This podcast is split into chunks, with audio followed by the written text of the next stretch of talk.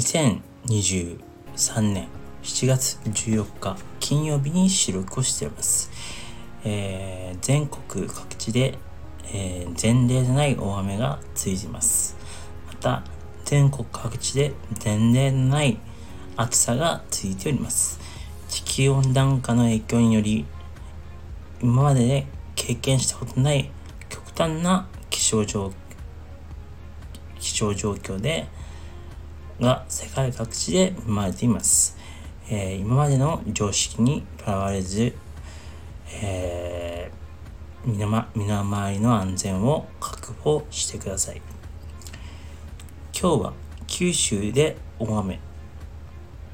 7人死亡、予報以上の雨、大気の川、経済活動混乱もについてお話をしたいと思います。停滞する梅雨前線が暖かく湿った空気が流れ込んだ影響により、福岡、佐賀、大分の3つの県で4月10日に線状降水帯が相次いで発生し、これまでにない記録的な大雨が観測されました。福岡と佐賀では10日の午後10時時点で5人が亡くなり、佐賀と大分では3人の安否が確保できてない状態でした。福岡、佐賀、大分の3つの県は、県の15の市町村に災害救助法を適用することが決定しました。気象庁によると、10日の午後12時までの12時間の最大雨量は、福岡県久留米市草野町で、草野町で365.5ミリ、添田町彦山で360.5ミリという観測史上最大の雨量を記録しました。また、大分県中津市でも276.5ミリという7月の観測史上最大となりました。福岡県によると、10日未明に添田町の民家に土砂が流入し、77歳の女性が亡くなりました。広川町では水没した軽トラックの中から70代の男性が見つかり、死亡が確認されています。国見市田島町では住宅の近くの山が崩れ、遠く10人が土石流に巻き込まれました。しかし、市によると全員が救出され、6人が病院に搬送されたものの、70歳の男性が亡くなり、20代と60代の女性が重傷を負い、30代から80代までの男女3人が中程度の重傷を負っています。残り4人には命に別状はありません。久留米市荒木町の田んぼでは40代から50代の男性の遺体が見つかりました。見つかり、上流に位置する藤山市では道路が冠水し、1人が流されたと情報があり、県警が関連を調査しています。佐賀県唐津市浜玉町では土砂が民家2棟に流入し3人が逃げ遅れ70歳の女性が亡くなりました。消防などは残りの70歳と50歳の男性2人の救出を急いでいます。大分県中津市耶馬渓町の山国川では50代の女性が流された可能性が上がり行方不明となっています。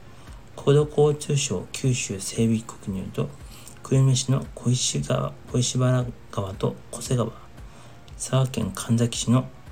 城原川、大分県日田市の花花花月川、中津市の山国川など、7つの河川で一時的な氾濫が氾濫が発生した模様です。今回の大雨について気象庁は厳重な警戒を呼びかけていたものの、雨量や降雨のピーク時間帯が事前の予報からはずれる形となりました。線状降水帯は予報の難しさが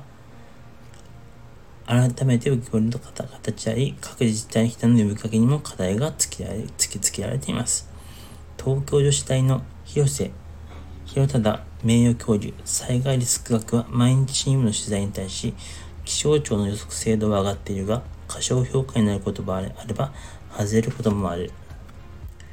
自治体が適切なタイミングで避難を呼びかけるのが難しい難しいが、災害はいつ発生するかわからないと災害対応の難しさを指摘。その上で、市町村によってはマンパワーが足りなかったり、防災の専門家がいなかったりと、自然災害多発する現状に見合う防災が、防災体制が作られて、作られていないところもある。夜間は避難が難しく、逆に災害に遭うことを行政は心配するが、避難を求めることと求めないことのどっちの危険性が高いかを見極める必要がある。今回は線状降水帯が発生した段階で自治体が避難を出すべきだったとしました。今回、大雨になる前日の9日夕方に気象庁が発表した予想では、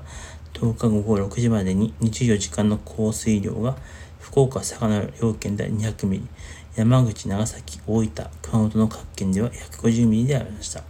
しかし実際には10日午後前3時以降、約7時間にわたり断続断続的に雨が降り続き、福岡県添田町彦山では423.0ミリ、朝倉市では340.0ミリ、佐賀県鳥栖市では326.5ミリに達し、予想を大きくは上回ります。上回ります。線状降水帯の予測が難しかった気象庁予報官担当者は10日午後5時 ,5 時に開いた記者会見でこう話します。そして、局地的な現象の線状降水帯は、降雨のピーク予や場所をぴったりと予測することが現状の技術で難しいと話しています。10日未明に発生した大雨では、日本上空に帯状の水蒸気が西から流れ込み、大気の川が発生し、これが梅雨前線に沿うように発生したことが、筑波大学の分析で分かりました。一方、南に勢力を増した太平洋高気圧の影響もあり、南と西から大量の水蒸気がもたらされ、九州北部に大雨をもたらした可能性があります。筑波大の釜江洋一助教気象学によると、福岡県で線状降水帯が観測された10日午前3時頃の人工衛星の画像から水蒸気量を解析。その結果、中国南東部から北太平洋にかけて長さ5400キロ、幅約500キロの大気の川が確認されました。九州北部上空の水蒸気の量はいつもの時期の平均1.4倍まで増えていたといいます。大気の川は大気中の水蒸気の長さ1500キロ以上にわたり帯状に流れ込む現象のことです。過去には2020年の九州豪雨や2018年に西日本豪雨時なども確認されました。釜江助教はこれほどの長い大気の川は珍しい。梅雨明けが近いこの時期、大気の川による大雨は日本の広い範囲で起こる可能性があり、注意が必要だと話します。大気の川は世界的には1990年代に発見され、2000年代に入り本格的な研究が始めました。大気の川は3月から9月にかけて日本上空に発生しやすいと言います。その中でも梅雨と秋雨の時期は発生頻度が高くて、その時期の降水の3割か4割のは大気の川が運んできた水蒸気のものだという研究結果もあります。また、別の研究では日本で発生する豪雨の8 7割以上に大気の川が関係しているという結果もあると言います。地球温暖化によりアフリカ南部を除く世界のほとんどの地域で大気の川の発生頻度が高まることが予測されており、日本を含む東アジアでも大気の川の発生頻度が高まるとされています。記録的な大雨は企業活動にも大きな混乱をもたらしました。福岡、佐賀、大分の3県では従業員の安全確保の面を考慮し、工場が相次いで稼働停止され、あるいは浸水した商業施設やスーパーもありました。物流各社も集荷や配送で特別対応を迫る迫るなど混乱は広がりました。トヨタ自動車九州は福岡県の宮田工場、宮若町、宮若市や小倉工場、北九州市、神田工場、神田町について10日夕方から稼働を停止しました。11日から平常稼働に戻すといいます。タイヤ生産のブリヂストンは、福岡県の2つの工場、久留米市、朝倉市と佐賀県の2つの工場、都市市、上峰町が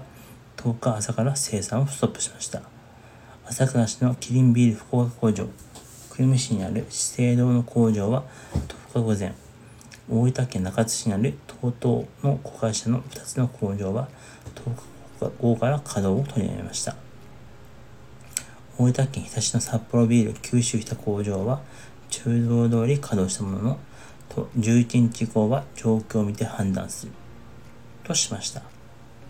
福岡県小郡市のイオン小郡ショッピングセンターは駐車場が冠水し店内も浸水したため10日は休業しました。この場所は近くを宝満川や高高原川などが流れ近年何度も浸水を経験しました。2018年は約3ヶ月。2019年は19日間休業しました。イオン九州によると止水装置を設置するなど浸水対策を強化していたといいます他泉は夢タウン久留米と夢タウン八女の2店舗を休業しました福岡県東峰村ではバス高速高速輸送高速輸送システム VRT による復旧開業を今年8月に控えた JR 日田彦山線が一部破損しました。この路線は2017年の九州号で制裁し、一部区間で普通になりました。鉄道跡を利用したバスの専用道が6月に完成したばかりでした。本日の収録はここまでになります。皆さんまた今度、さよなら。